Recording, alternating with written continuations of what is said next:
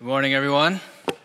My name is Seth. I'm one of the pastors here on staff, and I get to walk us through um, the text this morning. We're in the middle of the, our series in the book of Exodus. And Exodus has been all about, as, as we just heard, it's, it's God making himself known in a world in which he's been long forgotten. And today I actually get to walk us through both chapters three and chapters four. So it's a lot of text. What I'm going to kind of do is I'm going to give us a, a flyover, and then I'm going to zoom in and hit a couple of, hit a couple of key points. But there's, this, there's, a, there's a, a reorientation or a shift in our thinking that I want us to consider before we um, get into this text. And here's kind of some of like what I mean by this is so so I'm in school in St. Louis and I have to go back about three times a year. And uh, last year I had to go a couple extra times in that, but I found that I really like being on airplanes for a couple of reasons. One is uh, I'm, there two things happen. Either one, um, the people ignore you sitting next to you and you get a lot of work done, or you get to trap someone into a really intense conversation with you for about three hours. And so, so you're either like unpacking someone's childhood or you're getting a lot of reading done. And so it's, I'm like win-win for me. I'm fine, but I always kind of get, I'm in, you know, Southwest C, you know, and so that means that I get C is for, you know, center seat, you know, and you sit in the middle and you don't, and so you kind of sit down and you don't really want to have a conversation with both people because that's awkward. You're kind of turning back and forth. So you kind of pick which, which one of these people is going to get the full Seth treatment, you know, and, and you sit down and just this past week you know in, the, in this text in particular um, i've been thinking about feet a lot so you think that's weird um, but you're going to think about feet a lot here for a minute too so it's so moses is walking out in the wilderness and it says here um, that when the lord saw that he turned aside to see so god appears in a burning bush Moses is walking around the sheep. He sees a burning bush. He turns aside to see the burning bush.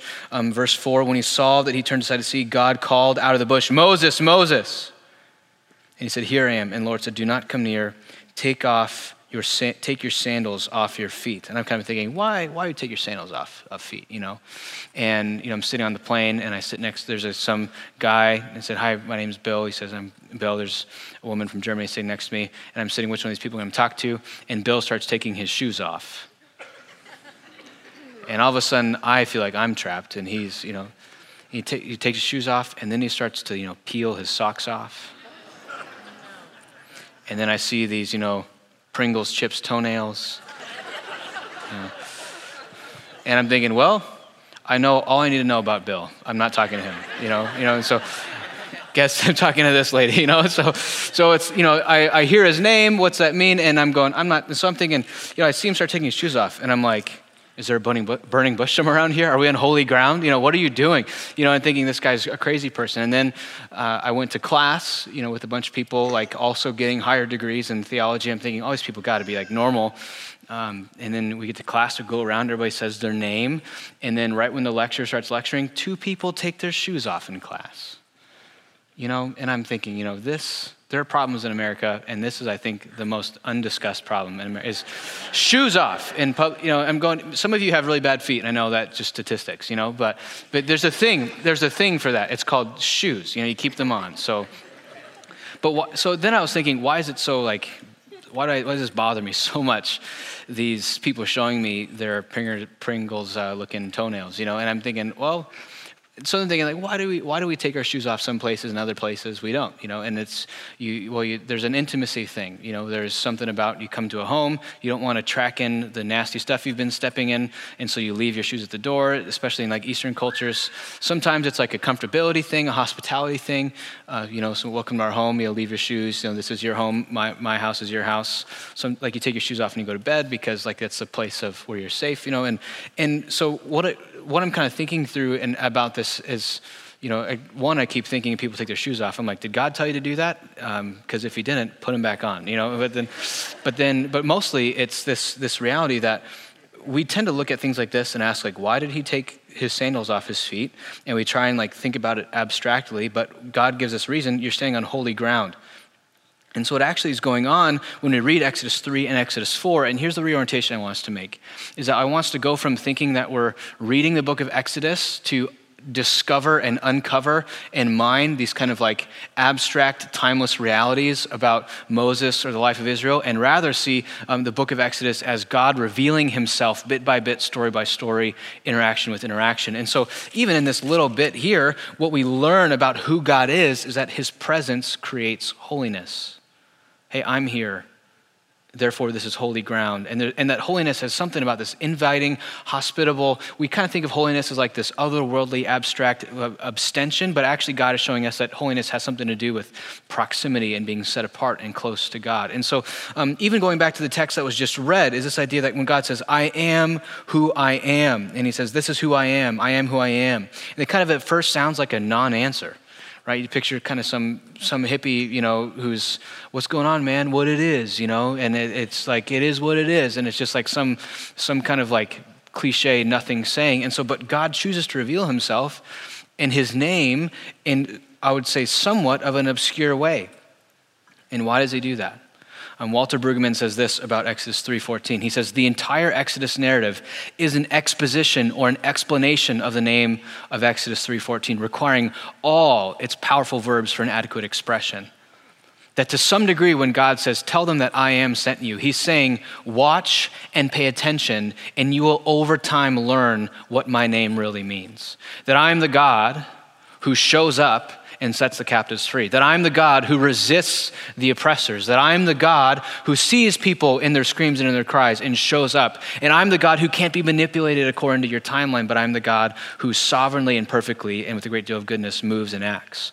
And so as I look through Exodus 3 and Exodus 4 here, I want us to begin to think through this reality that the Lord, I am who I am, Yahweh, that He is showing Himself to us bit by bit, chunk by chunk. And um, so, so what we're going to see is actually that God is going to show us three things. I argue in this text, in, in this text, three things about Him and our relationship to Him. The first, so it says that God, the Lord, is not limited by our expectations, our circumstances, or our inadequacies.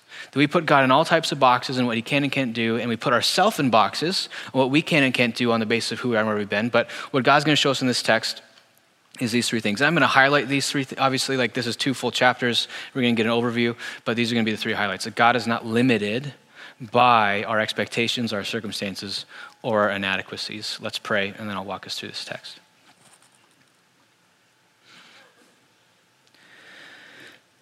God, thank you for choosing to speak to Moses um, in the book of Exodus, and that's recorded for us. Thank you that uh, um, we can now learn from how you spoke to Moses. I pray that we would see your character and your heart and the way that you operate in this text. And I ask that you will give us confidence that you are a sovereign Lord who acts in history um, according to your plan, not necessarily according to our qualifications. In the name of your Son, we pray. Amen. Amen. So going back to this idea of, of the name, right? This is, this is how relationships work, right? Um, you know, my wife and I, or my wife's pregnant, and, and so my wife and I are pregnant. It's kind of how it works, I guess. You know, like we are having a baby, she's having a baby. Um, and we're in that phase now where she's 31 weeks, I think, which is kind of where you officially feel large, and people start asking you probing questions that are annoying, like, like what are you going to name it?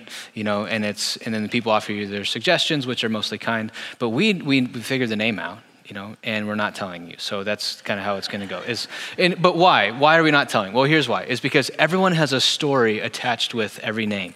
Especially, you know, my wife, she works in elementary school. She's a speech therapist, and so, which means that like all of her friends have all of these names, and all these baggages with, oh, well, I, let's name him, you know, Billy. Well, we can't name him Billy because that dude with the toenails in the airplane's name is Billy. So, boom, Billy's out. You know, um, well, what about, you know, you know, Steve? Oh, no, you know, my friend, you know, so and so, she has a third grader named Steve, and he bit someone once, so we can't name him Steve. You know, and so it's like all these stories, and the, the stories are, are imported into the meaning of the name. And so this is this is kind of the way that relationships work, the way that names work. That God is bit by bit going to show us about what it's like. And so I want us to really kind of really get into Moses' shoes here and try and inhabit his worldview and what he's thinking about as he's doing this. So think about Moses in this moment. He's walking a bunch of sheep in the middle of the desert, far away from Egypt, and he sees a bush burning but not consumed. And what is Moses' first thought? What would your first thought be?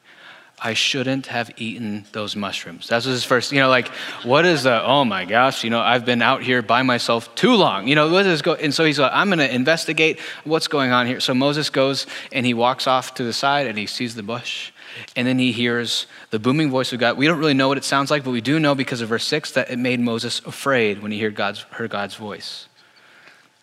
There's some measure of when you know so Moses was a murderer like one chapter ago. It's probably been like 20 years. But when you know that you're a sinner, and when you, or even just when you know that you're just a human and God is God and you hear his voice, it's, it's scary. I hear people say, like, well, if God came close, I'd be less afraid. Well, or you might be more afraid.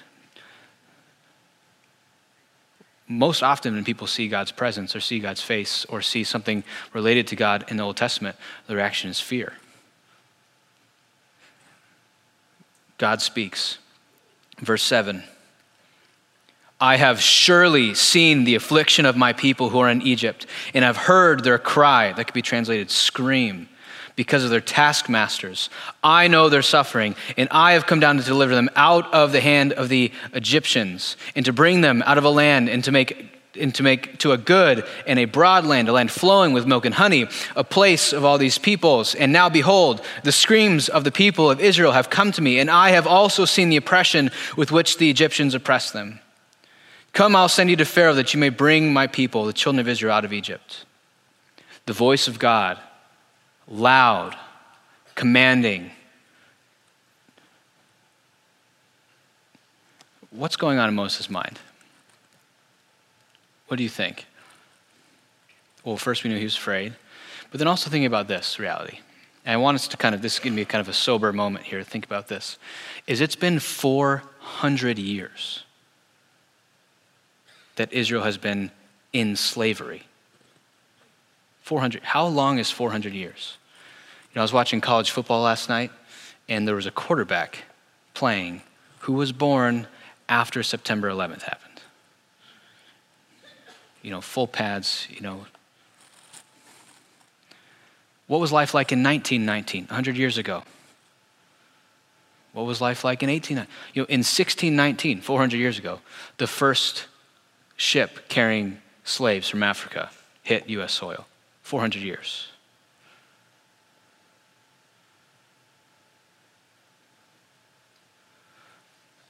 So, like, I don't know if Moses was feeling this, but I just want to kind of honestly feel this that I hear God say, I've heard the cries, I've heard the cries, I've heard the cries. There's a piece of you in your heart where you go, Well, then where have you been? Some of you have had this where, like, you know, parents step out of your life for 10 years and they come back and they want to be let right back in. And you say, On what basis? Where have you been? What makes you think you get to trounce back on in here and be helpful all of a sudden. This is 400 years of silence. Kind of adding trauma to trauma. Not only am I enslaved in, in slavery, but the God of Abraham, Isaac, and Jacob has mostly just kind of let it happen. I just kind of want, as you know, Christian to Christian, brother to sister, brother, like, are we, are we ready to deal with that reality? That uh, this is, so this is not only, not only is this 400 years of silence, but this is the first of three times in the scriptures where God is silent for 400 year chunks. In the exile, and then before Jesus comes, he's silent for another 400 years. So, going back to the big idea, um, is the Lord limited by our expectations? What do we, how do we handle this? How do we deal with this? I expect God to show up when I want him to. What is, what is Moses thinking here? You know, I, even just last night, I'm watching the news, you know, because I'm watching college football, which means I get to see ads for the news, which is why you're like, this is why I don't watch the news, you know. And, but it feels, you know, was it 36, 38 mass shootings in America so far this year? And I hear about another one, and I think, I don't want to hear about this, turn the news off. And I'm like beginning to feel calloused to the reality of mass shoot, and you know, and then the politicians start talking, and it just you know makes things worse. And you know, I don't really expect politicians to be great at solving problems. That's not their job. Their job is to get reelected. You know, so that's uh, that's how I feel about that. You know, and you know, it's you know, not enough guns, too many guns. You know, whatever. Yeah, yada yada. And I'm, but I, you know, and I can be. I think it's right to be frustrated with politicians to demand that they try and be a part of installing just systems into our world. But at the end of the day, like I'm not mostly frustrated with them. I feel like I'm frustrated with the Lord. You know, at the end, like these people are, you know, God's sovereign over them, And I, and I kind of feel like Moses, to some degree, you know, how long are you going to let this go on? Oh, you want back in? That's convenient. And I just want us to be able to deal honestly with the fact that, like, uh, sometimes the, the real pain in these issues, in these situations, is not the slavery, but it's the silence that comes along with the slavery. Some of you are being oppressed right now. Maybe it's your bad husband, maybe it's your family system, maybe it's your workplace, maybe it's you know, generational patterns, maybe it's your addictions, and that is really hard. But what's really hard is your sense that God is silent in the midst of it. Some of you are skeptics. You don't believe in a lot of this stuff because you've experienced God is totally silent your whole life. And I just want to kind of like highlight for all of us that the Bible does not hide the fact that God goes through periods where he's silent. And in fact, you know, the, the Bible teaches us how to pray in these moments. You know, I had, a, I had a good friend of mine, and he was telling me about how he read this book by some Jewish person and how the book was all about why you should be happy all the time. And I thought, well, that guy's a terrible Jewish person because he needs to read Exodus or something, you know, like happy all the time. That, you know, have you met a Jewish person that's not usually, I'm Jewish, so that's kind of, so, you know, but the Jews learn how to pray in the times where God is silent. And here's an example of one of their prayers Psalm 13. It says this How long, O Lord, will you forget me forever? How long will you hide your face from me? How long must I take counsel in my soul and have sorrow in my heart all the day? How long shall my enemy be exalted over me? How many generations did the people of Israel pray this? before God shows up to Moses in the wilderness. About 400 years worth. So I, you know, I, I fully believe that God sees. I fully believe that He cares. I fully believe that He's there. But I also believe that His timeline is often not the timeline that we want or the timeline that we think is best. And the question is when God's timeline is different than my timeline, what do I do? Because sometimes that feels like silence. And these are the types of prayers I want us to, as Redemption Gateway to be comfortable praying. Sometimes people feel like if they prayed like that, that meant they didn't have faith. Sometimes, feel, sometimes we feel like if I prayed like that, then I'm like doubting God's goodness. No, but actually, sometimes we pray like this because we believe God is good and our circumstances are making us seem like He's not good. We see the gap. I know you're good, but it feels like you're not. God, please explain the gap. What's going on? You know, has, has God really forgotten the person who wrote this psalm? Has he really hide his face? Not necessarily, but that's his emotional reality. That's his experience of what's going on. My question for us is Does your faith have space for prayer like that? Or even along those lines, has there been a time, or are you still in a time where God feels like he's silent and distant? Because if that's true, um, either it has happened or it will happen. All Christians go through phases where it feels like God is silent, but this reality that the Bible is not just going to make that feel shiny. But they tend to, the Bible's very realistic about some of these things. So when, when Moses goes this, but Moses said to God, so after hearing the booming voice of God, he says, Go to Pharaoh. And Moses goes, Ah, who am I? You're the guy with the burning bush trick. You go do that. You go, you, that I should go to Pharaoh and bring the children out of Egypt. Why would I do this? Where's a time in your life when your expectations or your desires were out of line with God's expectations?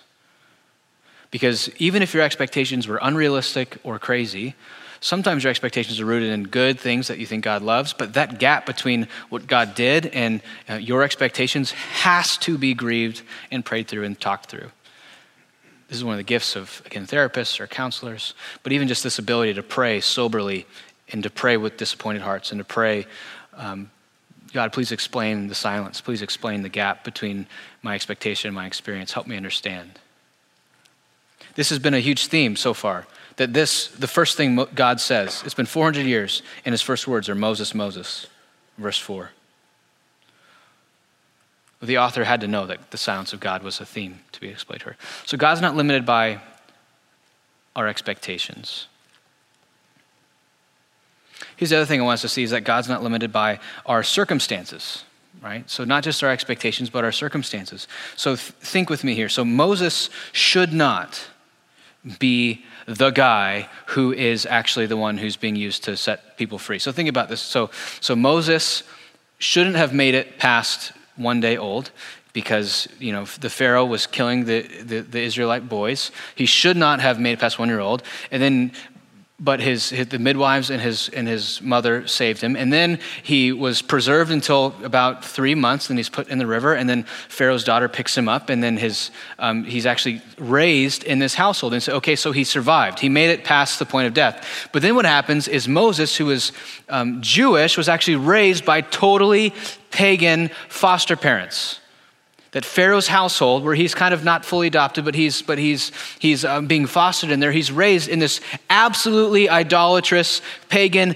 anti God environment. And this is the way in which his psychology was formed that he was raised up not believing in Yahweh, the one true God, not believing in the God of Abraham, Isaac, and Jacob, but instead believing in the sun God, the moon God, the this God, the that God. And he was taught and trained just like the, in the magician's house of all, all the pharaohs. And so not only is he, is he trained up and raised up, and his psychology is shaped by by a pagan foster family, but he also goes to like the elite cream of the crop pagan private education that he's taught to read and to write and he's trained up in how to be a thinker. You know he is like voted most likely to succeed jew because none of the other jews got this education and he's an up and comer and he's in pharaoh's household. He's he's rising star. You kind of picture him as literally like he's the golden child of the jewish people.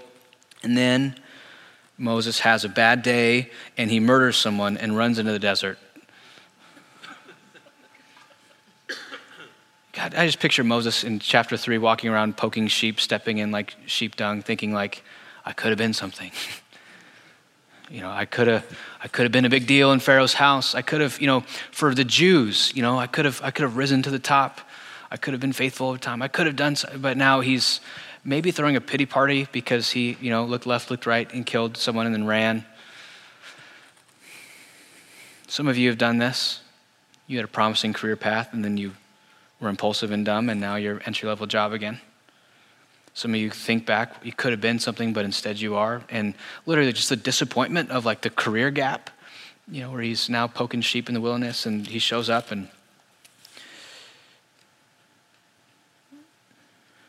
So not only is is Moses by himself, you know, done his best to ruin um, God's plans for him to be, you know, the one who had set his people free, but also now he's just kind of given up and he's poking around sheep in the and he, who am I? Why me?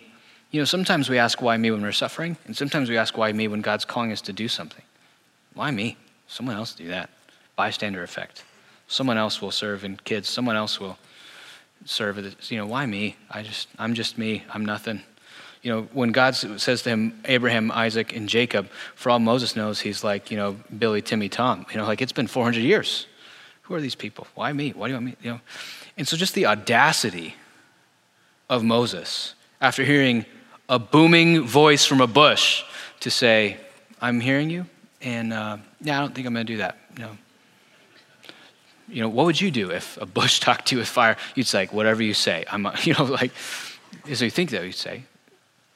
But not only that, is Israel now is they've been enslaved for 400 years, being totally oppressed and, and dominated.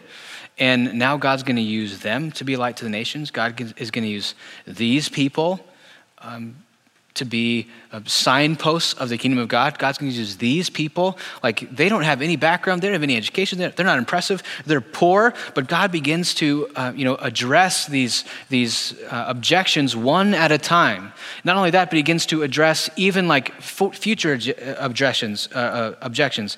So look what it says in um, three verse twenty-one. I will give the people favor in the of the Egyptians, and when you go, you shall not go empty. So the Jews are kind of saying, well, I'm going to wander out in the desert and then starve to death because we'll be poor. We don't have anything. We have to stay, we have to stay in the oppressor's house because they feed us. Don't bite the hand that feeds you. Why would I leave? And now we go into poverty, we just, I'd rather be a slave than be um, starving to death in wilderness. But each woman shall ask of her neighbor, any woman who leaves in her house, for silver and gold and clothing. You shall put on your sons and your daughters. You shall plunder the Egyptians. God is saying, not only am I going to get you out of here, but I'm going to get you out of here with some bounty. You know, there's going to be plunder. I'm going to get you out. I mean, the money that you've, the capital you've been accruing for the Egyptians for 400 years for free slave labor. Guess what? You know, there's like, this is, you know, like the old time reparations. You're going to take from them the money that you earned for them, and you're going to get out in the wilderness. God's saying, I'm not just going to set you out to, you know, fail, but I'm going to set you up for success when you get out of here. what are some ways in which you believe that your circumstances limit God's ability to use you for his glory? Maybe you ruined your career, maybe you ruined your family. Maybe you went to the pagan private school. Maybe you are literally a farmer and you thought you were going to be a CEO. God's not limited by that. That God chooses the weak of the world to prove that it's not in his strength, in our strength, but it's in his strength. So even Moses' objection here, but who am I that I should go? How does God respond? He says, Listen, Moses, you're good, believe in yourself. No, that's not what he says. He says, I will be with you. This idea of the presence of God, of God being with, in the Old Testament, whenever God is with you, that means He's empowering you to accomplish the goal that He has for your life, that He is present with you, helping you um, be faithful to what He's calling you to do. That the with is always a matter of empowering unto service. It's not just like a teddy bear that you hug and, oh, God's with me. It makes me feel better. But it's, this is this, this strength and a thrust of force and an engagement and an ability to participate and to lean in. So much of our culture right now, it's like, hey, you know, you got the deck stack you get to, but guess what? You know, there's a fire in your heart and you can trust yourself, you know, and do big things for God, risk it all, go for it. I believe in you. You should believe in you. And that's just not the biblical message ever. That's just self esteemism. That's not Christianity. That God's not even necessarily interested in building your self esteem. He's interested in you believing and trusting in His providential presence to accomplish what He's calling you to do. Some of you are deeply insecure and you keep trying to talk yourself out of being insecure. And I really think that sometimes when you're deeply insecure, that is the time when you're most ready to connect with the Lord. Because when you're really aware of your weakness and your inadequacy, this is when God is actually going to help you trust in Him and not in your own capacities. So God's not limited by our expectations or our circumstances. And so getting into chapter four here, there's, you know, I kind of want to you know, I talked about like some feet stuff earlier. I'm going to take it up a notch. We're going to talk about weirder stuff. So, so people ask every now and then, like, how long does it take you to do sermon prep? And you know, usually that answer is like eight to twelve hours, um, except for when you have a text like this one I'm about to read. Then it becomes like double that. So, read with me Exodus 4, 24 through 26. So here's why this is crazy: is God comes to Moses and he says, "Go to Pharaoh and tell him to let my people go." And Moses goes, "Great, I'll go." And then right after that, it says this: At a lodging place along the way, the Lord met him and sought to put him to death. What? And then Zipporah took a flintstone and cut off her son's foreskin and touched Moses' feet with it and said, Surely you're a bridegroom of blood to me. So he let him be alone. It was then that she said, A bridegroom of blood because of the circumcision.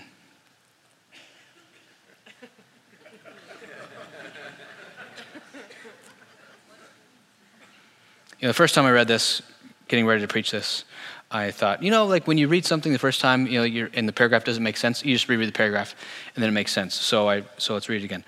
At a lodging place along the way, the Lord met him and sought to put him to death. So God's going to kill Moses right after he tells him to go to Egypt.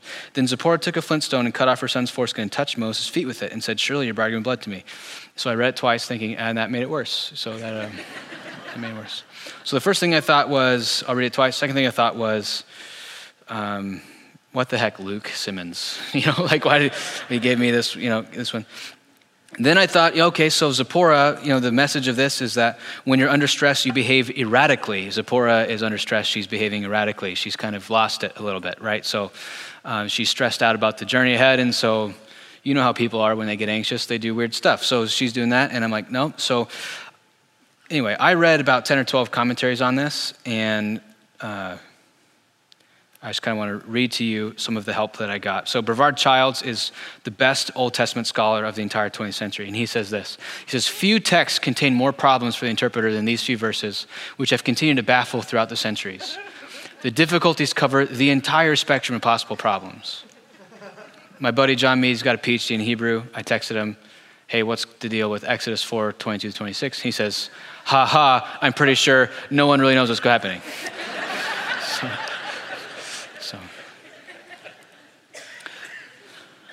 So I wanted to highlight this for a couple of reasons. One, I think that a lot of times people try to read the Bible and then they give up when they don't understand everything. You feel this pressure, or people read the Bible and they feel stupid. And I don't like feeling stupid, so I'll stop reading the Bible. I think that's one of the reasons why so many people don't read the Bible very much. Is you read it, you don't understand it, you feel dumb. I don't like feeling dumb. I just won't read it anymore. Um, and I just want you to say that I, after reading 10 to 12 very scholarly articles on this, have no idea what it means, and these people with lots of PhDs and the best Old Testament scholars alive and dead um, kind of said this doesn't make a ton of sense. What is bridegroom or blood? We don't really know. Um, it gets worse when you read it in the original languages, actually, because touch Moses' feet. That word feet there just means the end of an appendage, and so it could mean hands or feet or something else. So the longer you look at it, the weirder it gets, you know, and it. Um, but so here's the here's kind of the point I want to make is this is true both of God and of Scripture, right?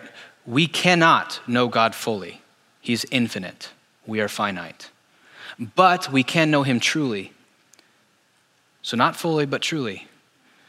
That those parts which he's disclosed of himself to us, we can actually know. We can know that Jesus is God. We can know that God is love. We can know that Christ died and is risen. We can know these things truly, but that we can't know him exhaustively or fully because he's infinite. And it's also true of the Bible that we can truly know what the Bible's message is, but we can't fully know every part of it. Part of that's cultural distance, part of that is the ambiguities of Hebrew when we're um, English speakers, and part of that is, uh, I think, honestly, part of God's design to keep us humble. That we can know the Bible truly, but we can't know it fully. Now, the parts of the Bible which are, which are more opaque or less clear um, actually almost never, and never, I would say, have anything to do with like the core tenets of our doctrine, what it means to follow Jesus. But I want to highlight this for a couple reasons. One, I remember going to college and reading the Bible with skeptics, my friends who don't believe the faith, and reading it and being like, why did nobody tell me about this crazy stuff? Why did nobody tell me about the silence of God? Why did nobody tell me about the parts of Scripture which make no sense? And I just want, again, I want us to honestly be able to deal with the silence of God. And I also honestly want to be able to deal with the parts of Scripture which are just weird or hard for us to wrap our minds around. So here's like the, the overwhelming, like my best attempt at trying to make sense of this text right here is that um, somewhere along the line, um, Moses has given up on God right? Moses is a Jew. Jews circumcise their sons. We circumcise because um, it was a mark from Abraham that was to, to indicate that people are devoted to the Lord from their most intimate places. And God will people be reminded of the fact that, he's, that the, the Jews are set apart from the rest of the nations. And so, and so God told Abraham 400 years ago, circumcise your sons. And so, so Moses is raised in the pagan house. He's kind of forgot about the decrees of the Lord. Maybe he knew about them, but he didn't obey them because he was in, in Moses' house. Then he commits murder and he goes, you know what? I failed. I might as well just quit. He's out in the wilderness. Not only is he a murderer, but he's a covenant breaker. He's forgetting the promises of God and refusing to put the signs of the promises of God onto his sons. So Zipporah, who initially seems like she's just behaving erratically because she's under stress, is actually in great wisdom, recognizing that God is a God of justice he doesn't have one standard for Pharaoh and one standard for Moses. Rather, God absolutely upholds justice. And just as Moses was a murderer and a covenant breaker, and but God is against Moses' sin because he is for Moses. That sin actually dehumanizes us. Just like as God is going to resist Moses, uh, go to and resist Pharaoh's oppression, God loves Pharaoh. And the reason that God is resisting and saying no to Pharaoh is because he will not let oppressors continue in their oppression. Because when you act as an oppressor, you dehumanize yourself in a part in this regard. And so Zipporah, in an act of wisdom, maybe she was warned by God, we don't really know, recognizes that Moses is a covenant breaker and a murderer. He can't go back and participate in God's doing apart from first becoming faithful. And so Zipporah acts when Moses fails to act. She shows up, she shows up for her husband's unfaithfulness and helps him by practicing the act that he was supposed to do a long time ago. The other point in highlighting this is that Zipporah is the sixth woman in a row who saved Moses' life that that's been obvious so far is Moses should have been killed, but the midwives, but his mom, but his sister, but Pharaoh's daughter, but Zipporah. That Moses is kind of like born on the third base in this situation. That if he ever feels like, look at the life I built for myself, he cannot do that apart from recognizing that six faithful women propped him up when he was unable to prop himself up. This is true for a lot of us. That if you have anything going for you, it's because faithful women propped you up. It was their faith that kept you healthy. Maybe it wasn't women, but maybe it was somebody else. Maybe it was men and women. But either way, all of us need to recognize that we are like Moses to some degree. That if we have faith or faithfulness or character or health in any degree, it's because somebody else gave it to us when we needed it. So, what we learn here is just another picture of Moses' inadequacy. So, the question is so, if God's not limited by our expectations, circumstances, or inadequacies, how does God handle it when we have inadequacies? Let's look at how he's treated Moses so far, right? So, first thing, first protest, Moses protests about four times in this text. Verse 311, Moses says, But who am I that I should go? And the Lord says, Stop doubting, loser. No, he says, I'll be with you. He sees Moses' sense of inadequacy and accommodates for it with his presence.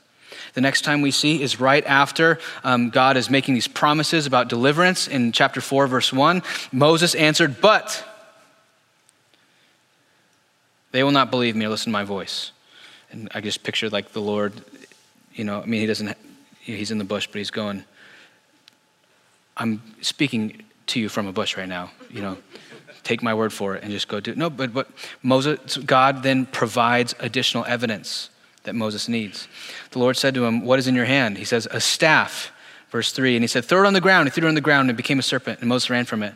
The Lord said to Moses, Put out your hand and catch it by the tail. So he put his hand and caught it by the tail, and it became hardened. It became a staff in his hand. This is a, a picture of what God is going to do to, Moses, to Pharaoh. He's saying, Not only is this miracle kind of an interesting trick, but it's also like symbolic of what's about to happen to Pharaoh. That Moses or Pharaoh is the snake about to attack Moses, and God's going to give Moses the strength to stop Pharaoh. Not only that, but he gives him, he says, take your hand, put it in your jacket, take it out of your jacket. Now his hand has leprosy. So he can put it back in, take it back out. Now the leprosy's gone. So God is proving to Moses, see, look at, I'm in the business of authenticating my messenger. Please just go. I will, I will provide for you evidence. Go, please go. All that rambles out. And then verse 10, but Moses said to the Lord, but I have a stutter and I'm slow of speech. At this point, it's literally, it says that God gets so angry. And he says, and God says, Who made man's mouth? Who makes him mute, deaf, or blind? Is it not I? Like God's going, Do you not think I know this? Like, how dumb do you think I am? Like, I made your mouth, I made your body, I know what's going on here. You think I'm foolish in the way I choose my messengers and my people? Some of you feel like that. Why did God choose me? Doesn't He know that I am blank? And God is going, Yes, I know that that's how you are and I still want to include you in my mission. I know what's going on. God is not foolish. He knows where you've been, where you're going, and how you've been, and how you will be. And He's including us in His mission. And so, literally, what it says in verse 14 the anger of the Lord was kindled against Moses, that Moses, perpetual insecurity in the midst of God's providence is starting to make the Lord mad. He's saying, This is not about your ability, this is about my ability. Stop making this about you. So, what do you think he's going to do? I'm getting real sick of Moses' doubt and insecurity. Forget him, I'll use someone else. That's not what happens. Even in the midst of God being frustrated by Moses, he makes another accommodation. He says, Don't you have Aaron like a brother or someone? Can't he speak well? Just let him have him help you. Okay, go get him. You know, I'm done trying to convince you of something you can't be convinced of. And God provides for Moses Aaron to help him be compensated for his insecurity. This is how a lot of it functions, you know, like some of you are Aaron, some of you are Moses in this type of scenario where God's using you to help accommodate someone else's insecurity, or maybe God's provided someone else to help accommodate for your insecurity. Either way, God's not limited by your sense of inadequacy or your actual inadequacy. Moses protests, he protests, he protests, protests, and the Lord provides, provides, and provides. See, this is what's good about what we see here in this text is that God is not limited by any of these factors. And we go back to this whole idea that God is going to show us himself throughout the book of Exodus, that I am who I am. What we're learning about him is a couple of things. That he's a God who's not limited. But also, in, even in this text, we see that um, even the book of Exodus isn't a full enough revelation of who God is and how God is. We see that here that God himself appears in the fire, but there would be a better revelation of God. Not in the fire, but in the flesh. When the person Jesus will walk and talk and act in pure faithfulness, saying, If you've seen me, you've seen the Father. Likewise, we see here that Moses, the stuttering, unfaithful, full of doubt, hesitant messenger, that there's someone greater than Moses coming, and he was Jesus who said, Before Abraham was, I am. And Jesus quotes this text saying, You think Moses heard about the I am for the first time? I am the I am before Abraham and before Moses. And it was even quoting that text that got him murdered for blasphemy. Likewise, we see here in verse 22 that God tells Moses, Go and tell Pharaoh, Thus says the Lord, Israel is my firstborn son. You've been killing my sons. Guess what? Israel is my firstborn son. Israel is the inheritance. Israel is meant to represent the Lord to the world. Israel is to be a light to the nations. And guess what Israel does? Right after they're freed from slavery, they blow it. They're a failed firstborn son. They don't represent their father well. But this is the beauty of the Bible, is that the revelation of God does not end with the unfaithfulness of Israel as firstborn son in the book of Exodus, but we look forward to the greater and the true son, the person of Jesus, who would be a faithful son to the Father, who would perfectly and fully represent the Father to the world, who would in all circumstances be faithful and not full of doubt and insecurity. And we see this, that this is the God who pursues us and uses us. That just as Moses is not limited by his circumstances, expectations, or inadequacies, so also God's use of you and of me is not limited by our circumstances, our insecurities, our inadequacies, our circumstances. Let's pray together.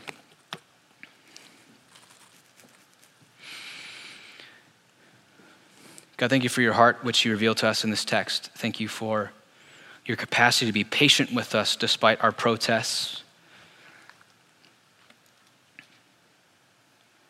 God, thank you that you're not hurried. I ask that as we see the way you revealed yourself to Moses, that we'd see how you're revealing yourself to us similarly. God, I pray for two people in the room in particular, those who have experienced you as silent for a long time. God, give them the freedom to pray um, with pure honesty, and I pray that you'll show up and help them see that you see and that you're working your timing. God, I pray for um, also the people in this room full of regret, full of shame, who feel like uh, they've lost the privilege of being included in what you're doing in the world. God, I pray that we can see that you use people who are a disaster like Moses, because that's the only people you have to work with. I pray that we can uh, begin to trust your character and trust that you reveal yourself to us over time. Amen.